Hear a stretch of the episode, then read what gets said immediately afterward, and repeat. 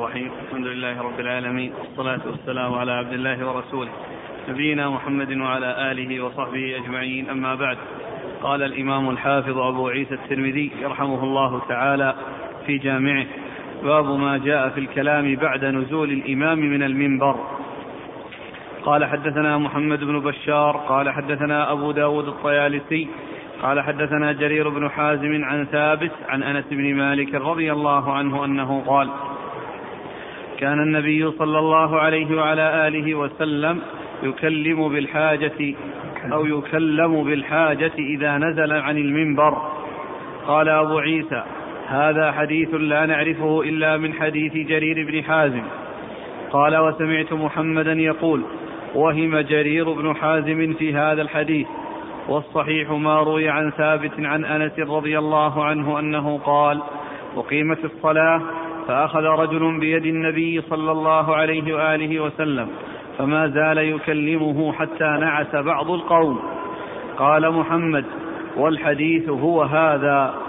وجرير بن حازم ربما يهم في الشيء وهو صدوق.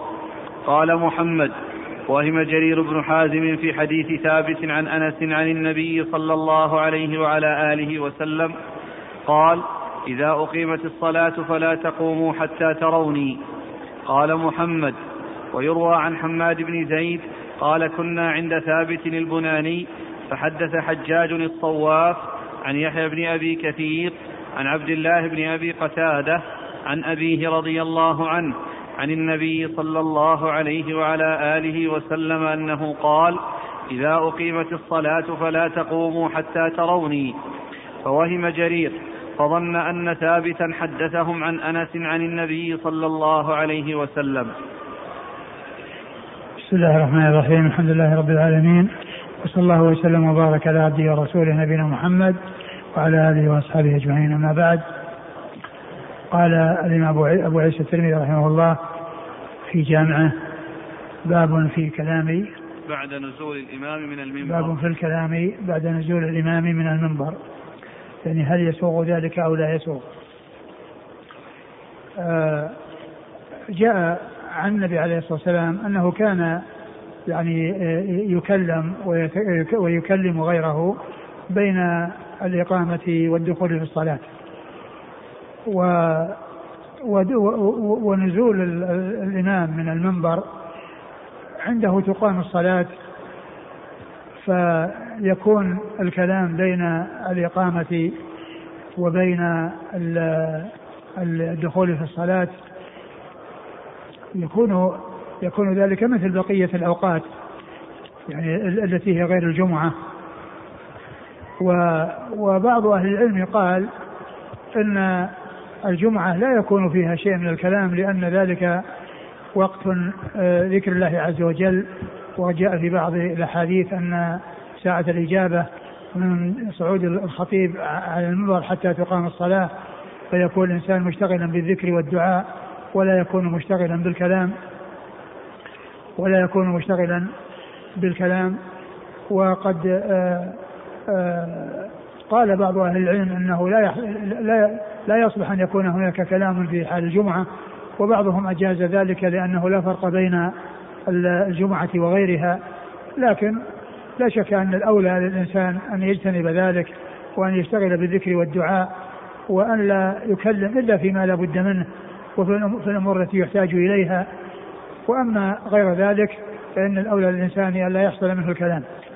وأورد أبو عيسى حديث أنس بن مالك رضي الله عنه الذي فيه أن النبي صلى الله عليه وسلم كان يكلم بعد نزوله من المنبر بعد نزوله من المنبر وذكر الترمذي عن البخاري أنه قال إن جرير بن حازم وهم في هذا وإنما الحديث هو في الكلام بين الإقامة والصلاة يعني في غير الجمعة.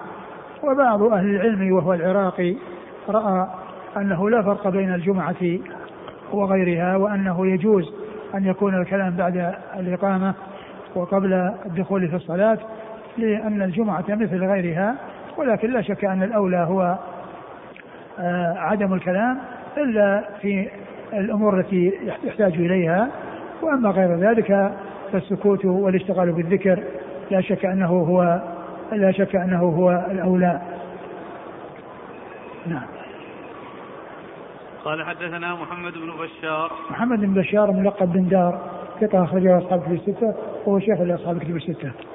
عن أبي داود الطيالسي أبو داود الطيالسي هو سليمان بن داود ثقة أخرجه البخاري تعليقا ومسلم وأصحاب السنن. عن جرير بن حازم جرير بن حازم ثقة أخرجه أصحاب كتب الستة. عن ثابت عن ثابت بن أسلم البناني ثقة أخرجه أصحاب كتب الستة. عن أنس عن أنس بن مالك رضي الله عنه خادم النبي عليه الصلاة والسلام وأحد السبعة المكثرين من حديث رسول الله صلى الله عليه وسلم من أصحابه الكرام رضي الله عنهم وأرضاهم. قال أبو عيسى هذا حديث لا نعرفه إلا من حديث جرير بن حازم. قال وسمعت محمدا يقول وهم محمدا هو البخاري الإمام الإمام أمير المؤمنين في الحديث وهو آه، في, في أسانيد ورجال الترمذي والنسائي. قال رحمه قال سمعت محمدا يقول وهم جرير بن حازم في هذا الحديث. والصحيح ما روي عن ثابت عن أنس. قال أقيمت الصلاة فأخذ رجل بيد النبي صلى الله عليه وآله وسلم فما زال يكلمه حتى نعس بعض القوم. فما زال يكلمه حتى نعس بعض القوم. يعني هذا بين بين الأذان بين بين الإقامة والصلاة. وقالوا إن هذا الغالب إنه يكون في وقت العشاء. يعني بين الإقامة وبين الدخول إلى الصلاة في وقت العشاء حتى نعس بعض القوم. لأن هذا هو وقت النوم والوقت الذي يكون الناس بحاجة إلى النوم فطال الكلام مع ذلك السائل الذي سأل النبي صلى الله عليه وسلم والذي جعل يكلمه حتى حصل النعاس لبعض الصحابة الذين كانوا آه، في انتظار تلك الصلاة. نعم. قال محمد والحديث هو هذا. والحديث هو هذا يعني حديث الحديث الصحيح أو الثابت هو هذا وليس الذي فيه النزول من المنبر الذي فيه النزول من المنبر والذي قال إنه وهم من جرير آه، ابن حازم وجرير بن حازم ربما يهم في الشيء وهو صدوق نعم. قال محمد وهم جرير بن حازم في حديث ثابت عن أنس عن النبي صلى الله عليه وآله وسلم أنه قال: إذا أقيمت الصلاة فلا تقوموا حتى تروني. قال قال محمد ويروى عن حماد بن زيد أنه قال كنا عند ثابت البناني فحدث حجاج الصواف عن يحيى بن أبي كثير عن عبد الله بن أبي قتادة عن أبيه رضي الله عنه عن النبي صلى الله عليه وآله وسلم أنه قال إذا أقيمت الصلاة فلا تقوموا حتى تروني. فوهم جرير فظن أن ثابتا حدثهم عن أنس عن النبي صلى الله عليه وسلم. وهذا أيضا وهم آخر ذكره البخاري للترمذي وهو يتعلق أيضا رواية جرير بن حازم عن أنس رضي الله عنه وإنما هو من رواية أبي قتادة وكان آه، ثابت يعني كان حاضرا في التحديث بهذا الحديث فوهم جرير وأضافه إلى أنس. وهذا يعني على قول البخاري وعلى قول يعني غيره أن أن هذا يمكن يكون هذا حديثا وأن يكون هذا وأن يكون ذلك حديثا آخر. نعم.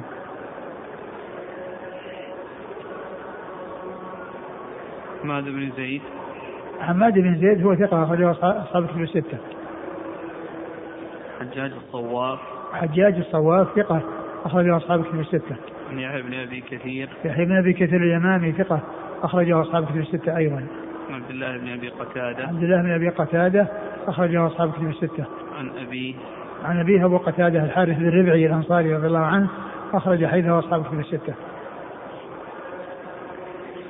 قال حدثنا الحسن بن علي الخلال قال حدثنا عبد الرزاق قال أخبرنا معمر عن ثابت عن أنس رضي الله عنه أنه قال لقد رأيت النبي صلى الله عليه وآله وسلم بعدما تقام الصلاة يكلمه الرجل يقوم بينه وبين القبلة فما يزال يكلمه فلقد رأيت بعضنا ينعس من طول قيام النبي صلى الله عليه وآله وسلم له. قال أبو عيسى هذا حديث حسن صحيح. وهذا هو الحديث الذي آآ آآ الذي قيل أنه هو الثابت وأن ذاك الذي فيه جرير بن حازم وروايته عن أنس إنما هو وهم. هذا هو الثابت عن رسول الله صلى الله عليه وسلم. وعلى قول وعلى قول العراقي أن أن أن هذا يكون معتبرا وهذا يكون معتبرا. فيكون بين الأذان بين الإقامة والدخول في الصلاة في غير الجمعة هذا هو الحكم. ويكون أيضا الحكم نفسه لما يكون بين الإقامة وبين الدخول في الصلاة في الجمعة. ومعلوم أن الإقامة تكون عند نزول الخطيب من المنبر ولكن كون الجمعة آه ذلك الوقت جاء ما يدل على أنه من أوقات الإجابة أو أنه وقت الإجابة فإن شغله بالذكر والدعاء أولى من شغله بالكلام وإذا كان الكلام لحاجة لا بد منها فإنه لا بأس بذلك. قال حدثنا الحسن بن علي الخلال. الحسن بن علي الخلال الحلواني ثقة أخرجه أصحاب الكتب الستة من النسائي. عن عبد الرزاق. عبد الرزاق بن همام الصنعاني اليماني ثقة أخرجه أصحاب الكتب الستة. عن معمر. معمر بن راشد الأزدي البصري ثم اليماني ثقة أخرجه أصحاب الكتب الستة. عن ثابت عن أنس. عن ثابت عن أنس وقد نرى ذكرهما. قال أبو عيسى هذا حديث حسن صحيح. نعم. يقول الأخ لماذا حكم الشيخ الألباني رحمه الله على الحديث بالشذوذ؟ لأن جرير بن حازم ثقة وقد خالف غيره ممن ذكروا آه أن أن الحديث إنما هو في آه بين الإقامة والصلاة ويكون في آه صلاة غير الجمعة لأنه ذكر فيه النوم فحكم عليه بالشذوذ لأن جريرا ثقة والإسناد صحيح ولكنه مخالف لما لمن هو أوثق منه. وأما الشيخ أحمد شاكر رحمه الله فإنه رأى كما رأى العراقي أن يكون هذا يعني لا يختلف مع ذاك لأن الحكم في هذا كالحكم في هذا. قال رحمه الله تعالى باب ما جاء في القراءة في صلاة الجمعة. قال حدثنا قتيبة قال حدثنا حاتم بن إسماعيل عن جعفر بن محمد عن أبيه عن عبيد الله بن أبي رافع مولى رسول الله صلى الله عليه وآله وسلم أنه قال استخلف مروان أبا هريرة رضي الله عنه على المدينة فخرج إلى مكة فصلى بنا أبو هريرة رضي الله عنه يوم الجمعة فقرأ سورة الجمعة وفي السجدة الثانية إذا جاءك المنافقون قال عبيد الله فأدركت أبا هريرة رضي الله عنه فقلت له تقرأ بسورتين كان علي يقرأ بهما بالكوفة قال أبو هريرة إني سمعت رسول الله صلى الله عليه وآله وسلم يقرأ بهما. وفي الباب قال وفي الباب عن ابن عباس والنعمان بن بشير وأبي عنبة الخولاني رضي الله عنهم أجمعين. قال أبو عيسى حديث أبي هريرة حديث حسن صحيح. وروي عن النبي صلى الله عليه وآله وسلم أنه كان يقرأ في صلاة الجمعة بسبح اسم ربك الأعلى وهل أتاك حديث الغاشية؟ وعبيد الله بن أبي رافع كاتب علي بن أبي طالب رضي الله عنه. ثم أورد أبو عيسى باب في القراءة في الجمعة في صلاة الجمعة. وأورد فيه هذا الحديث أن النبي صلى الله عليه وسلم كان يقرأ في الركعة الأولى بالجمعة وفي الركعة الثانية بسورة المنافقون. و وقد فعل ذلك أبو هريرة رضي الله عنه وفي لما كان نائبا عن مروان بن الحكم وصلى بالناس الجمعة وقرأ بهاتين السورتين وكان عبد عبيد الله نعم. عبيد الله بن رافع كان كاتب علي قال له آه تقرأ في هاتين في, في هاتين السورتين وقد قرأ فيهما علي رضي الله عنه أي أن قراءتك موافقة أو الذي فعلته موافق أو متفق مع ما فعل أو ما جاء عن علي رضي الله عنه. فذكر له الدليل الذي عنده في ذلك عن رسول الله صلى الله عليه وسلم. وليس المقصود من ذلك الإنكار وإنما المقصود به الإخبار. ولهذا جاء في صحيح مسلم لقد قرأت في في سورتين كان قرأ بهما علي بن أبي طالب رضي الله عنه. فالكلام هو من قبيل الإخبار. يعني هذا الذي حصل منك هو الذي حصل من علي. فإن علي رضي الله عنه كان يقرأ بالكوفة بهاتين السورتين وأنت قرأت بهاتين السورتين. و آه، وفي وفي السجدة الثانية هي الركعة الثانية. وفي الركعة الثانية في سورة المنافقون. وإنما كان يقرأ وأما قراءة الجمعة في يوم الجمعة فالأمر في ذلك واضح لأن فيها ذكر الجمعة فيها ذكر الجمعة. وأما سورة المنافقون فلعل السبب في ذلك أن أن فيها آه، بيان أحكام المنافقين وأن المنافقين كانوا يحضرون يعني في الجمعة. فكونهم يسمعون يعني هذه السورة وتقرأ عليهم وتقرأ على أسماعهم وبيان يعني ما ما يعني يعني ما قيل فيهم وما جاء فيها من أحكامهم آه، في ذلك لعل في ذلك عبرة وعظة لهم وأن يستفيدوا عند سماعهم من قراءتها فسماعهم قراءتها فيهتدون ويستقيمون. لعل هذا هو السبب في كونها تقرأ في الجمعة لأنها آه، لأن المنافقين يحضرون الجمعة لأنهم لا يأتون الصلاة إلا وهم كسالى فيحصل منهم حضور الجمعة ويكون في إسماعهم إياها ما يكون إما آه، زيادة في الحجة عليهم أو سببا في هدايتهم ورجوعهم إلى الحق والهدى. نعم. قال حدثنا قتيبة قتيبة بن سعيد بن جميل بن طريف البغلاني ثقة أخرجه أصحاب في الستة. عن حاتم بن إسماعيل. عن حاتم بن إسماعيل وهو صدوق يهم صدوق يهم أخرج له أصحاب الكتب أصحاب الكتب الستة. عن جعفر بن محمد عن جعفر بن محمد آه، بن علي بن حسين وهو الملقب الصادق وهو صدوق أخرجه البخاري في الأدب المفرد ومسلم وأصحاب السنة. عن أبيه عن أبيه محمد بن علي بن حسين وهو ثقة أخرجه أصحاب الكتب الستة. عن عبيد الله بن أبي رافع. عن عبيد الله بن أبي رافع وهو ثقة أخرجه أصحاب الكتب الستة. عن أبي هريرة. عن أبي هريرة عبد الرحمن بن صخر الدوسي رضي الله عنه وهو أكثر الصحابة حديثا قال وفي الباب عن ابن عباس. ابن عباس عبد الله بن عباس بن عبد المطلب ابن عم النبي عليه الصلاة والسلام وأحد العبادلة الأربعة من أصحابه الكرام وأحد المكثرين من حديث رسول الله صلى الله عليه وسلم. والنعمان بن بشير. والنعمان بن بشير رضي الله عنهما أخرج حديثه أصحاب كتب الستة. وأبي عنبة الخولاني. وأبي عنبة الخولاني أخرج حديثه ابن ماجه. قال أبو عيسى حديث أبي هريرة حديث حسن صحيح وروي عن النبي صلى الله عليه وسلم أنه كان يقرأ في صلاة الجمعة سبح اسم ربك الأعلى وهل أتاك حديث الغاشية؟ وهذا أيضا ثبت عن رسول الله عليه الصلاة والسلام أنه كان يقرأ في الجمعة أيضا بهاتين السورتين. سبح اسم ربك الأعلى وهل أتاك حديث الغاشية؟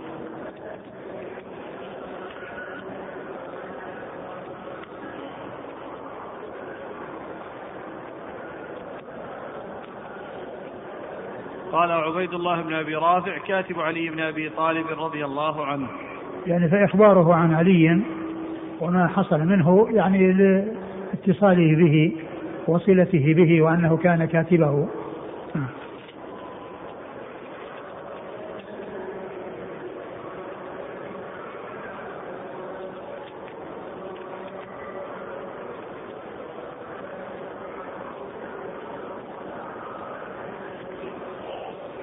قال رحمه الله تعالى باب ما جاء فيما يقرأ به في صلاة الصبح يوم الجمعة قال حدثنا علي بن حجر قال أخبرنا شريك عن مخول بن راشد عن مسلم البطين عن سعيد بن جبير عن ابن عباس رضي الله عنهما أنه قال كان رسول الله صلى الله عليه وآله وسلم يقرأ يوم الجمعة في صلاة الفجر ألف لام ميم تنزيل السجدة وهل أتى على الإنسان قال وفي الباب عن سعد وابن مسعود وأبي هريرة رضي الله عنهم أجمعين قال أبو عيسى حديث ابن عباس حديث حسن صحيح وقد رواه سفيان الثوري وشعبة وغير واحد عن مخول.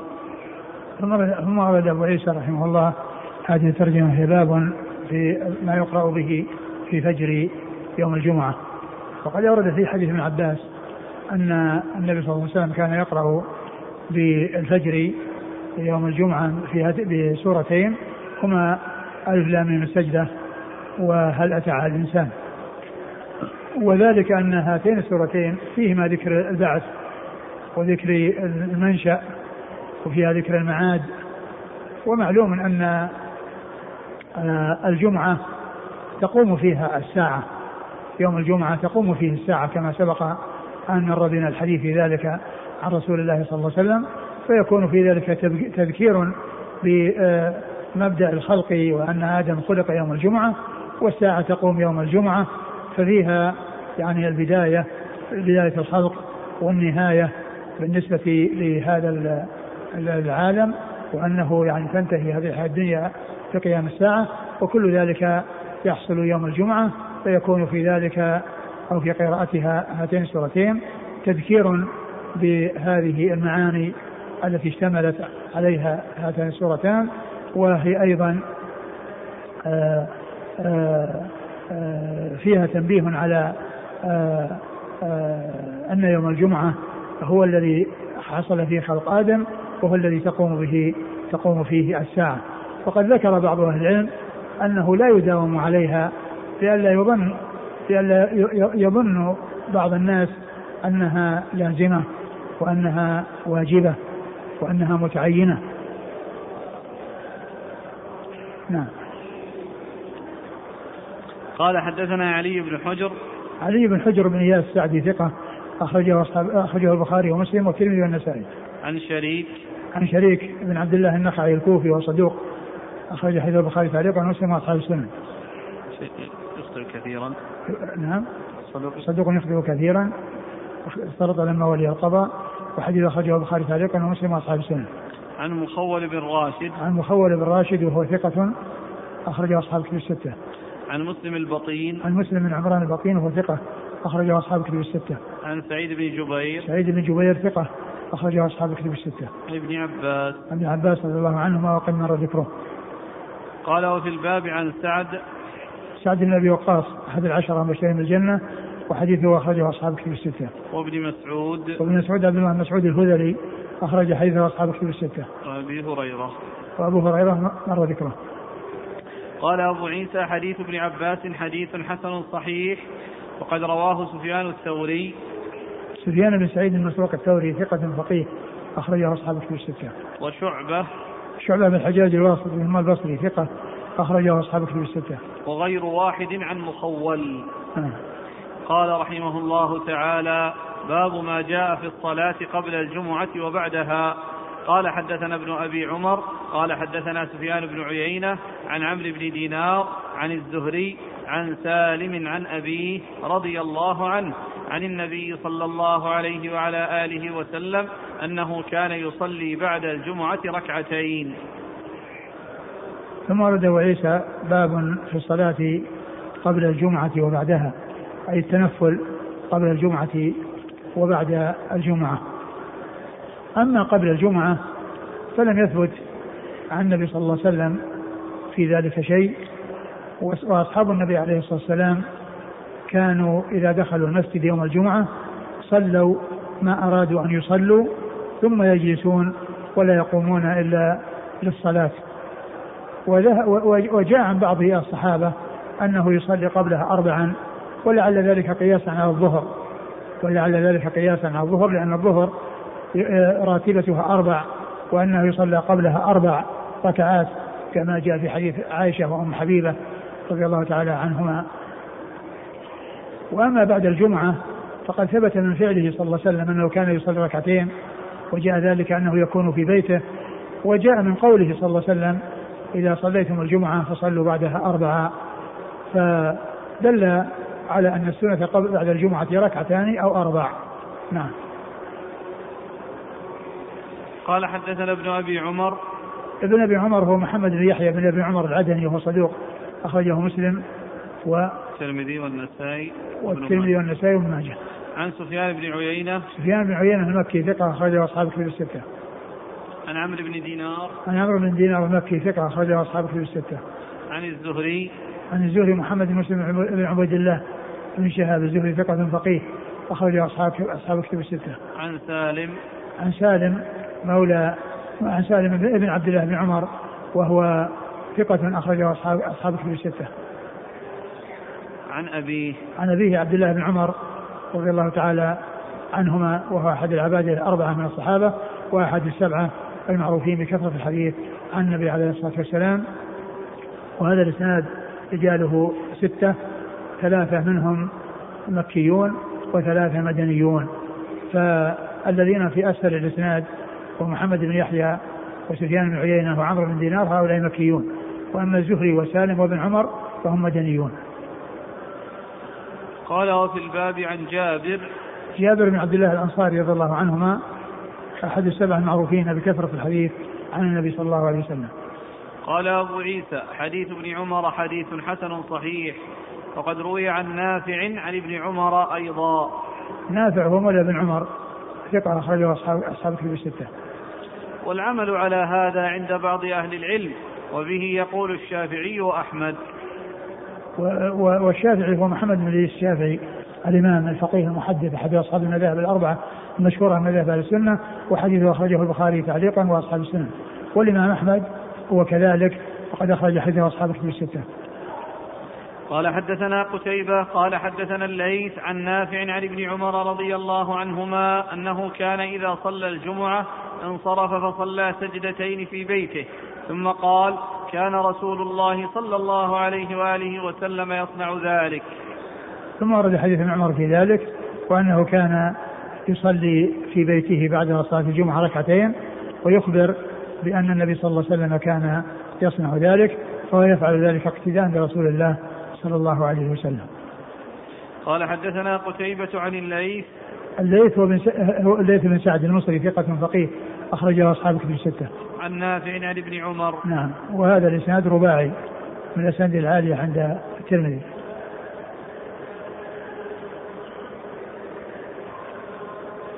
قال أبو عيسى هذا حديث حسن صحيح قال حدثنا ابن أبي عمر قال حدثنا سفيان عن سهيل بن أبي صالح عن أبيه عن أبي هريرة رضي الله عنه أنه قال قال رسول الله صلى الله عليه وعلى آله وسلم من كان منكم مصليا بعد الجمعة فليصلي أربعا قال أبو عيسى هذا حديث حسن صحيح قال حدثنا الحسن بن علي قال حدثنا علي بن المديني عن سفيان بن عيينة قال كنا نعد سهيل بن أبي صالح ثبتا في الحديث والعمل على هذا عند بعض أهل العلم. ثم ورد أبو عيسى حديث أبي هريرة وفيه أن من كان منكم مصليا بعد الجمعة فليصلي اربعا وهذا من قوله هذا ثبت من قوله صلى الله عليه وسلم. فدل هذا على أن من صلى في أن أن, أن الجمعة يصلى بعدها ركعتان أو أربع والركعتان جاء عن النبي صلى الله عليه وسلم أنه كان يصليهما في البيت وهذه الركعات الأربع يعني مطلقة وقد جاء عن بعض أهل العلم وهو إسحاق أنه إن صلى في بيته يصلي ركعتين وإن صلى في المسجد صلى أربعا. هذا الأخير أحسن الله عليك. نعم. تعيد التفريق الأخير. إسحاق ذكره عندك في الشرح. ها لكن ما في شيء قبله. لا فيه فيه أقوال ولكن هذا هو الذي ذكر فيه التفصيل يعني بين انه صلى في بيته يصلي اثنتين وإن صلى في المسجد يصلي أربعة.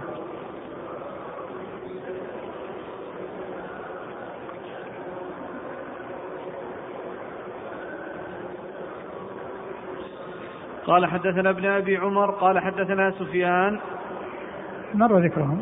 أي السفياني سفيان بن عيينة. عن سهيل بن أبي صالح. سهيل بن أبي صالح آه، صدوق أخرجه البخاري أصحاب الكتب الستة ورواية البخاري عنه آه، آه، تعليقا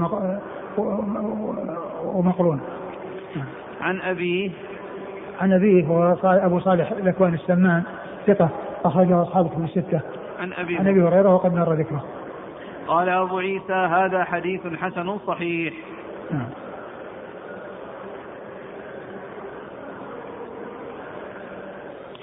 قال حدثنا الحسن بن علي. الحسن بن علي الحلواني مر ذكره؟ عن علي بن المديني. عن علي بن المديني ثقة أخرجه مسلم وأبو البخاري وأبو أبو داود والترمذي والنسائي وابن ماجه في التفسير. عن سفيان بن عيينة قال كنا نعد سهيل بن أبي صالح ثبتا في الحديث. يعني هذا لما ذكر الرواية آه، آه، السابقة وأن آه، من كان اللي هو سهيل بن أبي صالح. الحديث في الرواية السابقة كنا نعده ثبتا في الحديث. يعني هذا تقوية لهذا الإسناد الذي فيه سهيل بن أبي صالح. نعم. والعمل على هذا عند بعض أهل العلم. وروي عن عبد الله بن مسعود رضي الله عنه أنه كان يصلي قبل الجمعة أربعا وبعدها أربعا يعني فلعل ذلك قياسا على الظهر أن من صلى قبل الظهر أربعا وبعدها أربعا حرم حرمه الله على النار. قبلها؟ قبلها قبل الجمعة وبعدها. قبل الجمعة أربعة وبعدها أربعة. قبل القبلية في شيء قبلي؟ سنة ثابتة؟ لا هذا بس عن هذا اللي جاء عن مسعود. هو الذي الذي معروف عن الصحابة أنهم كانوا إذا دخلوا المسجد صلوا ما أرادوا أن يصلوا ثم جلسوا ولا يقومون إلا للصلاة. هذا هو المعروف. ولكن جاء عن مسعود هذا الذي ذكره المصنف وهو أنه يصلي قبلها أربعا وبعدها أربعا ولعل ذلك قياسا على الظهر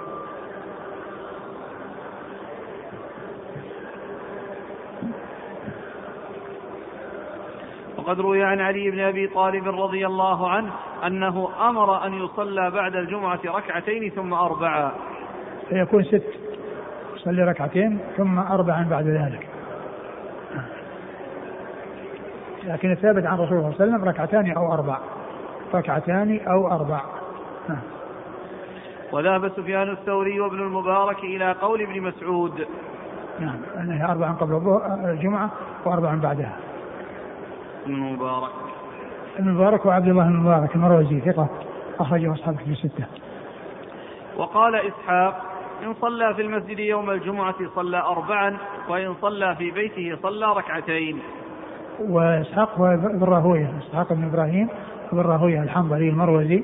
ثقة أخرجه أصحاب الكتب الستة إلا ابن ماجه. واحتج بأن النبي صلى الله عليه وآله وسلم كان يصلي بعد الجمعة ركعتين في بيته. وحديث النبي صلى الله عليه وآله وسلم من كان منكم مصليا بعد الجمعة فليصلي أربعة. يعني احتج لهذا لهذا التفريق والتوزيع بين البيت والمسجد بحديث كون النبي صلى الله عليه وسلم يصلي في بيته ركعتين وبحديث من كان منكم مصليا الجمعة فليصلي أربعا وحمل ذلك على المسجد. قال أبو عيسى وابن عمر هو الذي روى عن النبي صلى الله عليه وآله وسلم أنه كان يصلي بعد الجمعة ركعتين في بيته وابن عمر بعد النبي صلى الله عليه وآله وسلم صلى في المسجد بعد الجمعة ركعتين وصلى بعد الركعتين أربعا يعني ابن عمر يعني جاء عنه أنه كان يصلي في بيته ركعتين وأيضا جاء عنه أي ابن عمر أنه صلى في المسجد ركعتين وبعدها أربعة لكن الثابت عن رسول الله صلى الله عليه وسلم هو اثنتان أو أربع حدثنا بذلك ابن أبي عمر قال حدثنا سفيان بن عيينة عن ابن جريج عن عطاء قال رأيت ابن عمر رضي الله عنهما صلى بعد الجمعة ركعتين ثم صلى بعد ذلك اربعا. وهذا الأثر يعني لما ذكره آه، في الأول ذكر إسناده ومتنه قال حدثنا بذلك ابن أبي عمر عن سفيان بن عيينة عن ابن جريج. ابن جريج عبد الملك بن عبد العزيز بن جريج المكي ثقة أخرجه أصحاب الكتب الستة. عن عطاء عن عطاء بن أبي رباح المكي وهو ثقة أخرجه أصحاب الكتب الستة. عن ابن عمر. عن ابن عمر رضي الله عنهما وقد مر ذكره. قال حدثنا سعيد بن عبد الرحمن المخزومي قال حدثنا سفيان بن عيينة عن عمرو بن دينار أنه قال ما رأيت أحدا أنص للحديث من الزهري وما رأيت أحدا الدنانير والدراهم أهون عليه منه وإن كانت الدنانير والدراهم عنده بمنزلة البعض. قال أبو عيسى سمعت ابن أبي عمر قال سمعت سفيان بن عيينة يقول كان عمرو بن دينار أسن من الزهري. ثم ورد أبو عيسى هذا الأثر عن الزهري وأنه ما رأى من هو يقوله؟ عمرو بن دينار. عمرو بن دينار. ما رأيت أحدا أنص للحديث من الزهري يعني أدق منه وأشد محافظة عليه وكذلك ذكر من صفاته الكرم وعدم خزن الأموال وإنما كان يعني أنها سهلة عليه. وأنها كانت عنده بمنزلة البعر يعني في سهولتها وعدم الاحتفاظ بها والشح بها بل كان يبذلها كما أن البعر رخيص ويعني آه، فكذلك النقود والدراهم والدنيا عند الزهري رحمه الله, رحمة الله عليه أي أنه كان ليس جامعا للمال وليس خازنا له وإنما كان منفقا له. نعم. ثم قال قال حدثنا سعيد بن عبد الرحمن المخزومي. سعيد بن عبد الرحمن المخزومي هو هو هو ثقة. ثقة أخرجه الترمذي والنسائي. الترمذي والنسائي. عن سفيان بن عيينة عن عمرو بن دينار. وقد مر ذكرهما. قال أبو عيسى سمعت ابن أبي عمر قال سمعت سفيان بن عيينة يقول كان عمرو بن دينار أسن من الزهري. نعم. كان عمرو بن دينار أسن من الزهري وهو الذي تكلم يعني في هذا الكلام عن الزهري والزهري دونه والزهري دونه في السن. ولكن وهذه يعني آه، شهادة من كبير آه، لمن هو دونه. قال رحمه الله تعالى باب ما جاء في من أدرك من الجمعة ركعة. قال حدثنا نصر بن علي وسعيد بن عبد الرحمن وغير واحد. قالوا حدثنا سفيان بن عيينة عن الزهري عن أبي سلمة عن أبي هريرة رضي الله عنه عن النبي صلى الله عليه وآله وسلم أنه قال من أدرك من الصلاة ركعة فقد أدرك الصلاة. قال أبو عيسى هذا حديث حسن صحيح والعمل على هذا عند أكثر أهل العلم من أصحاب النبي صلى الله عليه وآله وسلم وغيرهم. قالوا من أدرك ركعة من الجمعة صلى إليها أخرى ومن أدركهم جلوسا صلى أربعا.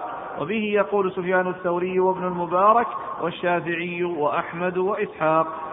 ثم أورد أبو عيسى باب من أدرك ركعة. من أدرك من الجمعة ركعة. باب من أدرك من الجمعة ركعة.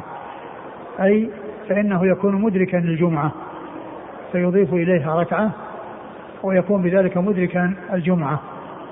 وأورد حديثا عاما ليس خاصا بالجمعة ولكن الجمعة تدخل يعني آه، ضمن ذلك العموم. وذكر أن أكثر أصحاب النبي صلى الله عليه وسلم على هذا أنه إذا أدرك ركعة فإنه يقضي بعدما يسلم الإمام ركعة. وإن فاته الركوع من الركعة الثانية يوم الجمعة صلاة الجمعة فإنه إذا يدخل مع الإمام ولكنه يصلي أربعة. ولكنه يصلي أربعا بعدما يسلم الإمام. وأورد في ذلك هذا الحديث من أدرك ركعة من الصلاة فقد أدرك الصلاة وهو لفظ عام يشمل الجمعة وغير الجمعة. وقد جاء في حديث فيه ضعف آه، آه، آه، ذكر الجمعة وغيرها وأن من ذكر ركعة من الجمعة أو غيرها فليضيف إليها أخرى فليضيف إليها و لكن الذي ثبت هو هذا الحديث العام الذي تدخل الجمعة يعني في ضمن في في عمومه وفي إطلاقه ولكن كونه جاء عن أكثر أصحاب النبي صلى الله عليه وسلم أنهم يعتبرون من أدرك ركعة من الجمعة فإنه يعتبر مدرك الجمعة ومن أدرك بعد آه، الركوع فإنه يدخل ولكنه يقضي آه، ولكنه يقضي آه، ظهرا.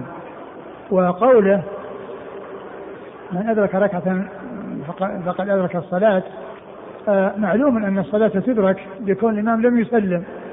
بكون الإمام لم يسلم فإن الإنسان يكون مدركا للجماعة ومدركا للصلاة. ولكن المقصود بهذا الإدراك هو إدراك شيء يعتد به إدراك شيء يعتد به بعد سلام الإمام. لأنه إذا فاتته ركعة فإنه لا لا لم يدرك شيئا يعتد به لأنه إذا قام سيأتي آه، بالصلاة كلها ولا يكون أدرك منها شيئا. لكن المقصود به هنا فقد أدرك الصلاة أي أدرك شيئا يعتد به. ومعلوم أن الصلاة تدرك بغير الركعة تدرك بكون الإمام لم يسلم. فإن الإنسان يدخل ويكون بذلك مدركا الصلاة ولكنه يأتي بالصلاة كاملة. لأنه ما أدرك شيئا يعتد به. وعلى هذا فيكون فقد أدرك الصلاة المقصود به أدرك شيئا يعتد به. أدرك شيئا يعتد به وهذا هو الفرق بين من أدرك ركعة وبين من لم يدرك الركعة الأخيرة من الصلاة. فإن أحدهما يكون مدركا لبعض الصلاة فيقضي الباقي والثاني يكون تكون الركعات كلها باقية عليه فيقضيها بعد السلام قال وبعض أهل العلم قال إنه آه، يدخل مع الإمام لو فاته لو فاتت الركعة آه، الأخيرة ويقضي ركعتين. ويقضي ركعتين. و وهذا هو الذي رجحه المبارك فوري رحمه الله. فقال إنه يعني إذا جاء قبل السلام فإنه يدخل ويقضي ركعتين. لكن آه، كونه جاء عن أكثر أصحاب النبي صلى الله عليه وسلم أنهم يعتبرون من أدرك ركعة هو الذي يكون مدركا للجمعة فيضيف إليها أخرى وبذلك يكون مدركا الجمعة قال حدثنا نصر بن علي نصر بن علي ابن نصر بن علي الجهضمي ثقة أخرج له أصحاب الكتب الستة. وسعيد بن عبد الرحمن وغير واحد. وسعيد بن عبد الرحمن مر ذكره. قالوا حدثنا سفيان بن عيينة عن الزهري عن أبي سلمة. آه، أبو سلمة هو ابن عبد الرحمن بن عوف وهو ثقة فقيه أخرج له أصحاب الكتب الستة. عن أبي هريرة. عن أبي هريرة وقد مر ذكره. قال أبو عيسى هذا حديث حسن صحيح والعمل على هذا عند أكثر أهل العلم من أصحاب النبي صلى الله عليه وآله وسلم وغيرهم قالوا من أدرك ركعة من الجمعة صلى إليها أخرى ومن أدركهم جلوسا صلى أربعة نعم وليس بقيد جلوسا يعني أدركهم بعد الركوع بعد الركوع لكن يعني لأن الجلوس هي الفترة الطويلة التي تكون بعد الركوع. لأن هيئة الجلوس هي التي فيها طول. نعم. وبه يقول سفيان الثوري وابن المبارك والشافعي وأحمد وإسحاق. نعم. قال رحمه الله تعالى باب ما جاء في القائلة يوم يوم الجمعة. قال حدث في في القائلة يوم الجمعة. قال حدثنا علي بن حجر قال حدثنا عبد العزيز بن أبي حازم وعبد الله بن جعفر عن أبي حازم عن سهل بن سعد رضي الله عنه قال ما كنا نتغدى ما كنا نتغدى في عهد رسول الله صلى الله عليه وآله وسلم ولا نقيل إلا بعد الجمعة. قال وفي الباب عن أنس بن مالك رضي الله عنه. قال أبو عيسى حديث سهل بن سعد حديث حسن صحيح. ثم ورد أبو عيسى باب القائلة يوم الجمعة. أي آه، آه، متى تكون؟ وكانوا آه، في غير يوم الجمعة يقيلون ويتغدون قبل الصلاة قبل صلاة الظهر. الغداء والقيلولة تكون قبل صلاة الظهر. وأما يوم الجمعة فإنهم يبكرون للصلاة فلا يتمكنون من الغداء ولا من القيلولة إلا بعد الصلاة. قال ما كنا نقيل ولا نتغدى يوم الجمعة إلا بعد الصلاة لأن التبكير للصلاة ومكثهم في المسجد لانتظار الصلاة لا يحصل معه آآ آآ الإتيان بهذا الشيء الذي كانوا يأتون به أو يفعلوه في غير يوم الجمعة. آه، إذا المانع لهم من الإتيان بالغداء في وقته والقيلولة في وقتها الذي هو قبل الزوال أنهم كانوا يبكرون إلى إلى المسجد يوم الجمعة. والقيلولة هي الاستراحة يعني في في القيلولة وسواء حصل معها نوم أو لم يحصل معها نوم. سواء وجد معها نوم أو لم يوجد معها نوم. نعم. قال حدثنا علي بن حجر. علي بن حجر مر ذكره؟ عن عبد العزيز بن أبي حازم. عبد العزيز بن أبي حازم ثقة أخرجه أصحاب الكتب الستة. صدوق. صدوق أخرجه أصحاب الكتب الستة. وعبد الله بن جعفر. وعبد الله بن جعفر هو؟ آه، ضعيف وله الترمذي بن ماجه. نعم. عبد الله بن جعفر والد علي بن المديني. نعم عبد الله بن جعفر. ضعيف. أخرج له الترمذي وابن أخرجه ماجه الترمذي وابن ماجه. عن أبي حازم. عن أبي حازم وهو سلمة بن دينار. ثقة أخرجه أصحاب الكتب الستة. عن سهل بن سعد. عن سهل بن سعد رضي الله عنه وحديثه أخرجه أصحاب الكتب الستة وهذا من الرباعيات وهي السند العالي عند الترمذي. قال وفي الباب عن أنس بن مالك. نعم مر ذكره. قال أبو عيسى حديث سهل بن سعد حديث حسن صحيح.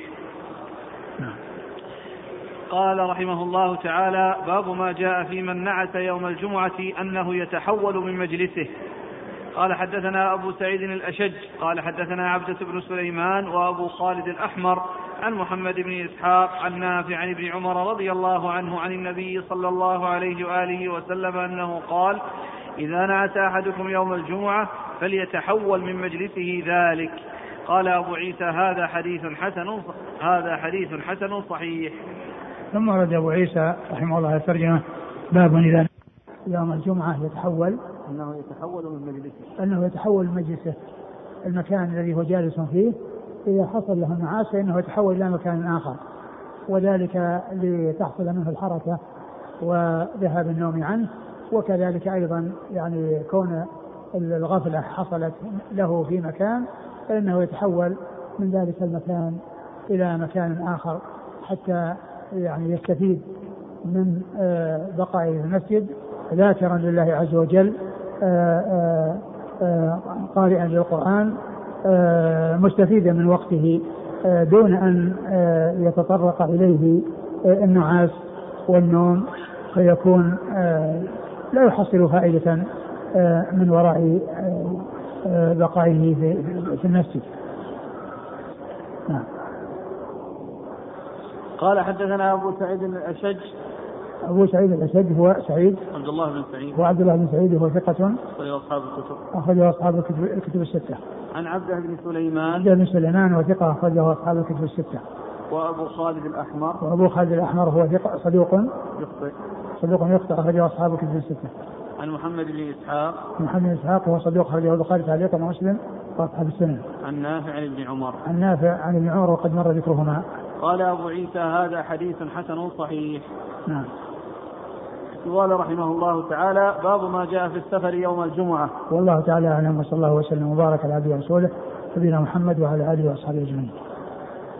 جزاكم الله خيرا وبارك الله فيكم ونفعنا الله بما قلتم.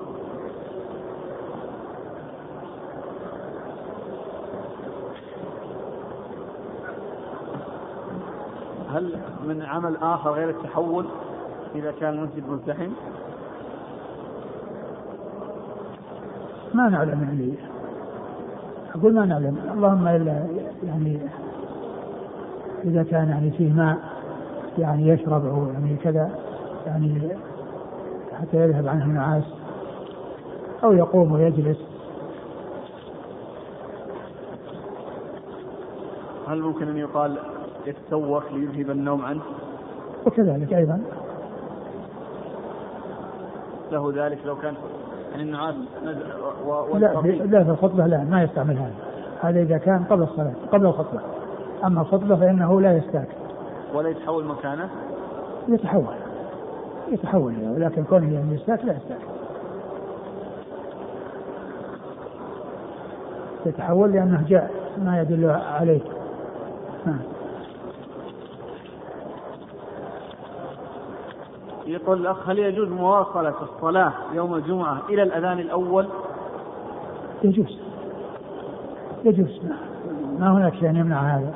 الصحابة رضي الله عنهم وارضاهم كانوا يأتون ويصلون ما أرادوا أن يصلوا.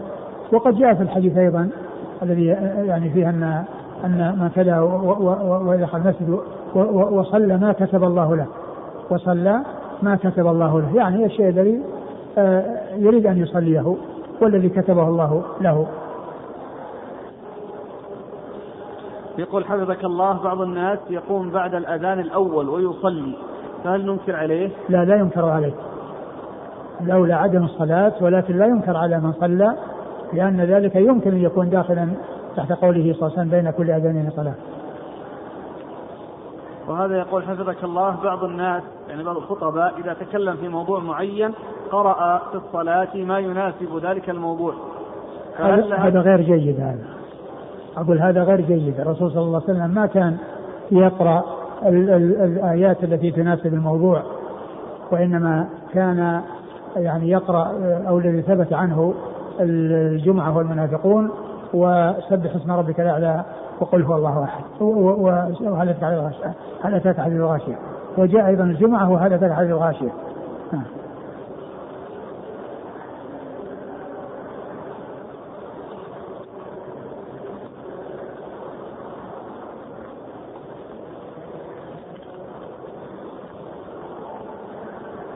يقول آه ورد في تعذيب أهل النار أنه يعذب جميع الجسد ما عدا موضع السجود.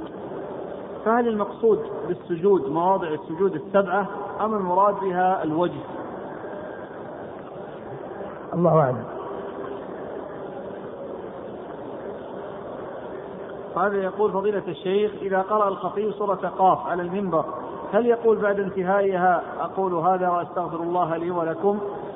وهل يذكر للناس قبل قراءته لها أنها سنة؟ كي لا يستغربوا فعله. وهل يقرأها في الخطبة الأولى فقط أم في الخطبتين؟ مناسب مناسب أن يخبرهم وأنها جاء عن الرسول صلى الله عليه وسلم أنه كان يقرأها عن المنبر وأنه يفعل ذلك يعني يقصد عند رسول الله صلى الله عليه وسلم وكونه يأتي بها بالخطبة الأولى وبعد ذلك يختمها. ليس بلازم أن يقول أقول أقول كذا وكذا. يعني يمكن أن يختم الخطبة الأولى بغير هذا الكلام وأما الخطبة الثانية فيأتي بها في آه، يعني شيء من التذكير وبشيء من الدعاء. يقرأها في الخطبتين يستمع الخطبتين لا في الخطبة الأولى. يقول هل تجب الجماعة على المسافر إذا نزل مصرا من الأمصار أثناء المدة التي يجوز له القصد فيها؟ الجماعة يعني كما هو معلوم هي واجبة على على من سمع النداء. يعني أما من كان جادا به السير فإنه معذور. ليس له أن يعني ينزل المساجد التي في الطريق ويصلي فيها لا يلزمه ذلك لا يلزمه ذلك. وأما الجماعة فإنها واجبة حتى في الخوف. الله عز وجل أوجبها حتى في على الخوف. فالسفر يعني آه، آه، يعني يكون الإنسان مسافر أو مقيم له ثلاثة أيام له من حقه أن يقصر فإنه آه، يحضر الجمعة والجماعة. ولكن إذا صلى وحده فإنه يقصر. يقول إذا قرأ قاف على المنبر هل له أن يرتلها؟ نعم له أن يرتلها. إذا أدركهم جلوس هل ينوي الجمعة فيسلم مع الإمام ثم يكبر تكبيرة الإحرام للظهر أو ينوي الظهر فيتم بعد هو, هو ينوي أنه دخل معهم الصلاة ولكنه بعد ذلك يقضي أربعا.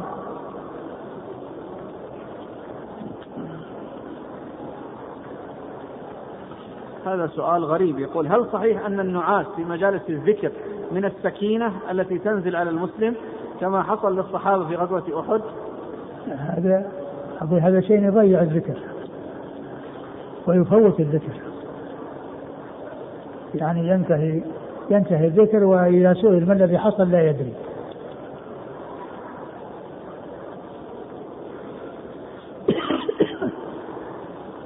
يعني هذاك ذاك يعني شيء الله عز وجل يعني آآ آآ آآ يعطيه للمجاهدين في سبيله حتى يكون عندهم الثبات ويكون عندهم الهدوء وليس عندهم الخوف آه، لأن النوم يعني يكون يحصل لهم والنعاس يعني كان يحصلون في هذا الحال يعني فيه أمن وفيه راحة وفيه هدوء.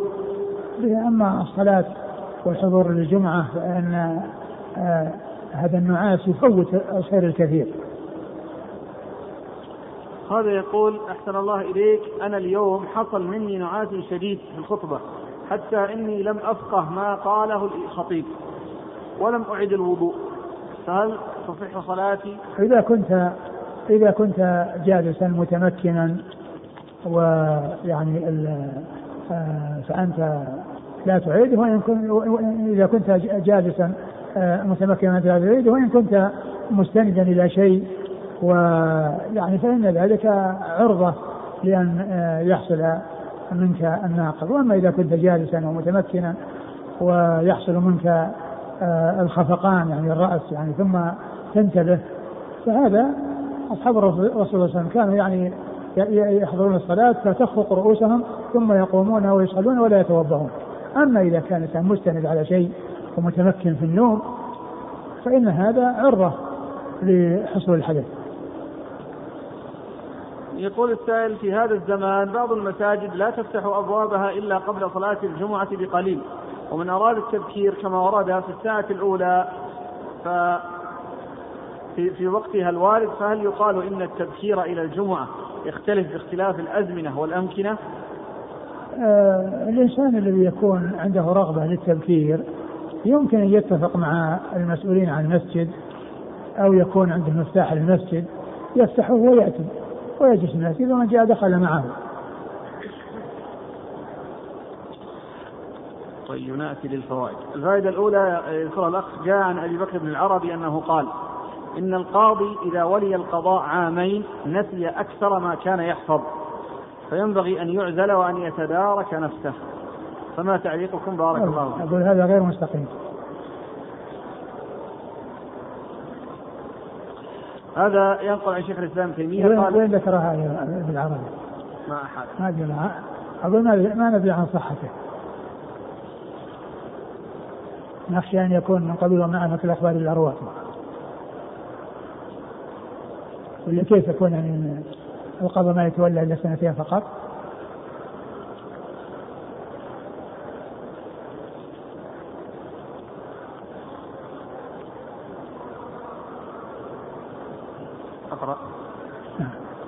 قال شيخ الإسلام مضت السنة أن من أدرك ركعة من الصلاة فهو مدرك للجمعة كمن أدرك ركعة من العصر قبل أن تغرب الشمس ومن أدرك ركعة من الفجر قبل أن تطلع الشمس فإنه مدرك وإن كانت بقية الصلاة فعلت خارج الوقت.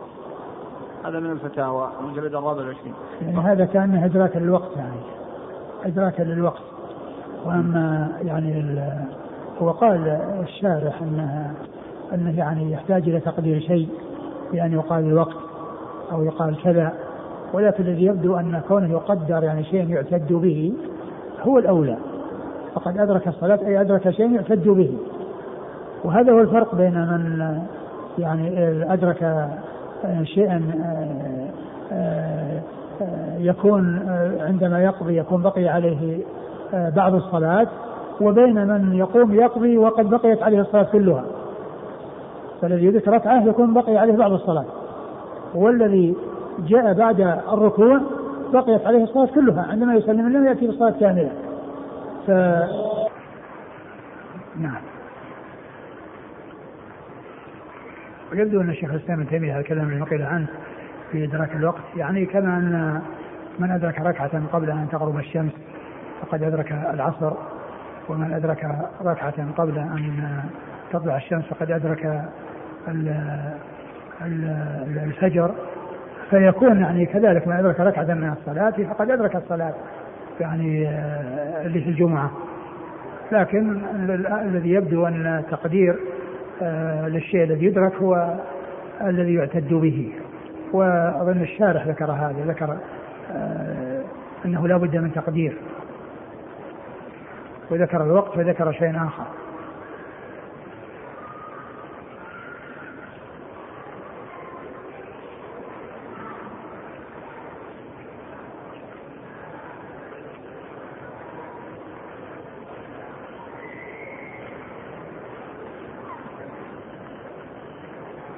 قوله فقد أدرك الصلاة ليس على ظاهره بالإجماع لأنه لا يكون بالركعة الواحدة مدركا لجميع الصلاة بحيث تحصل براءة ذمته من الصلاة. فإذا فإذا فيه إضمار تقديره فقد أدرك وقت الصلاة أو حكم الصلاة أو نحو ذلك. ويلزمه إتمام بقيتها.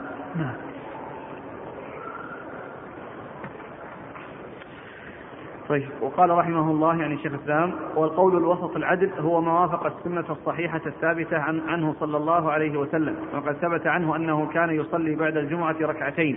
وفي, وفي صحيح مسلم أنه قال من كان منكم مصليا بعد الجمعة فليصلي بعدها أربعا وقد روي الست عن طائفة من الصحابة جمعا بين هذا وهذا. كذلك مجموع الفتاوى يعني الست يعني معناه جمعا بين الثنتين وبين الأربعة الثنتين اللي جاءت في البيت والأربعة التي جاءت مطلقة. لكن يبدو أن أن الاتيان بهذا أو بهذا اللي هو اثنتين أو أربعة هذا هو السنة.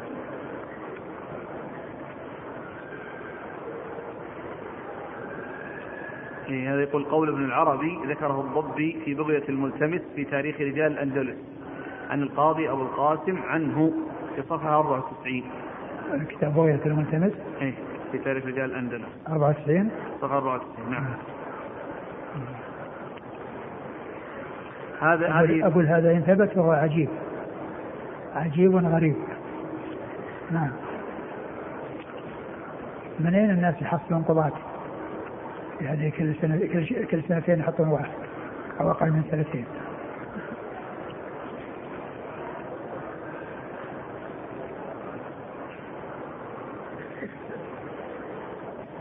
اقرأ نعم. هذه في آه، الجمع فيما جاء في النهي عن الحبوة. قال باب بيان مشكل ما روي عن رسول الله صلى الله عليه وسلم في الحبوة يوم الجمعة. قال الطحاوي حدثنا يونس. قال حدثنا ابن وهب. قال أخبرني يونس بن يزيد عن نافع أن ابن عمر رضي الله عنهما كان يحتذي يوم الجمعة والإمام يخطب وربما نعس حتى أضرب بج... حتى ضرب لعله حتى ضرب بجبهته حبوته. حتى ضرب بجبهته ركبته؟ حبوته. نعم. ومن ذلك ما قد حدثنا فهد بن كما هو معلوم الذي ينعس يخفق رأسه يخفق رأسه ثم ينتبه.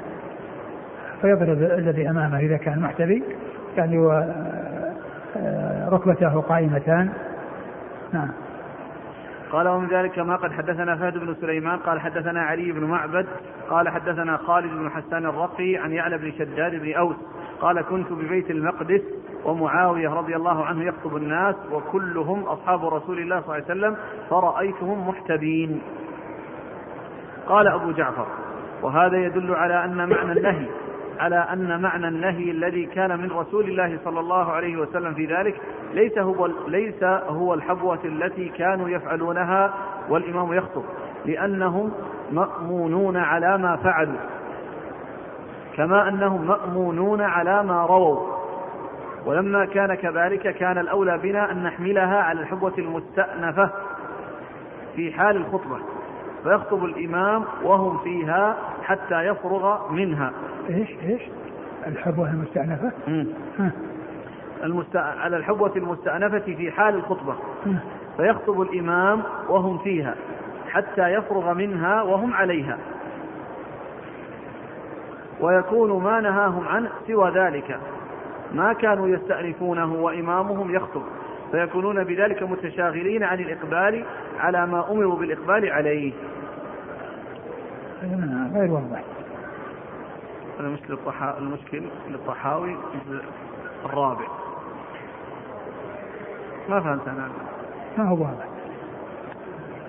يعني يستأنف يعني يستأنف إنه يعني في أثناء الخطبة يعني يفعل هذا الفعل معناه إنه يتحرك ويشتغل.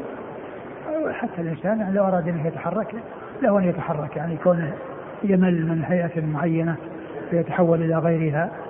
يعني له ذلك. بقي أشياء لعلنا ما نستطيع قراءتها. جزاكم الله خيرا وبارك الله فيكم والله.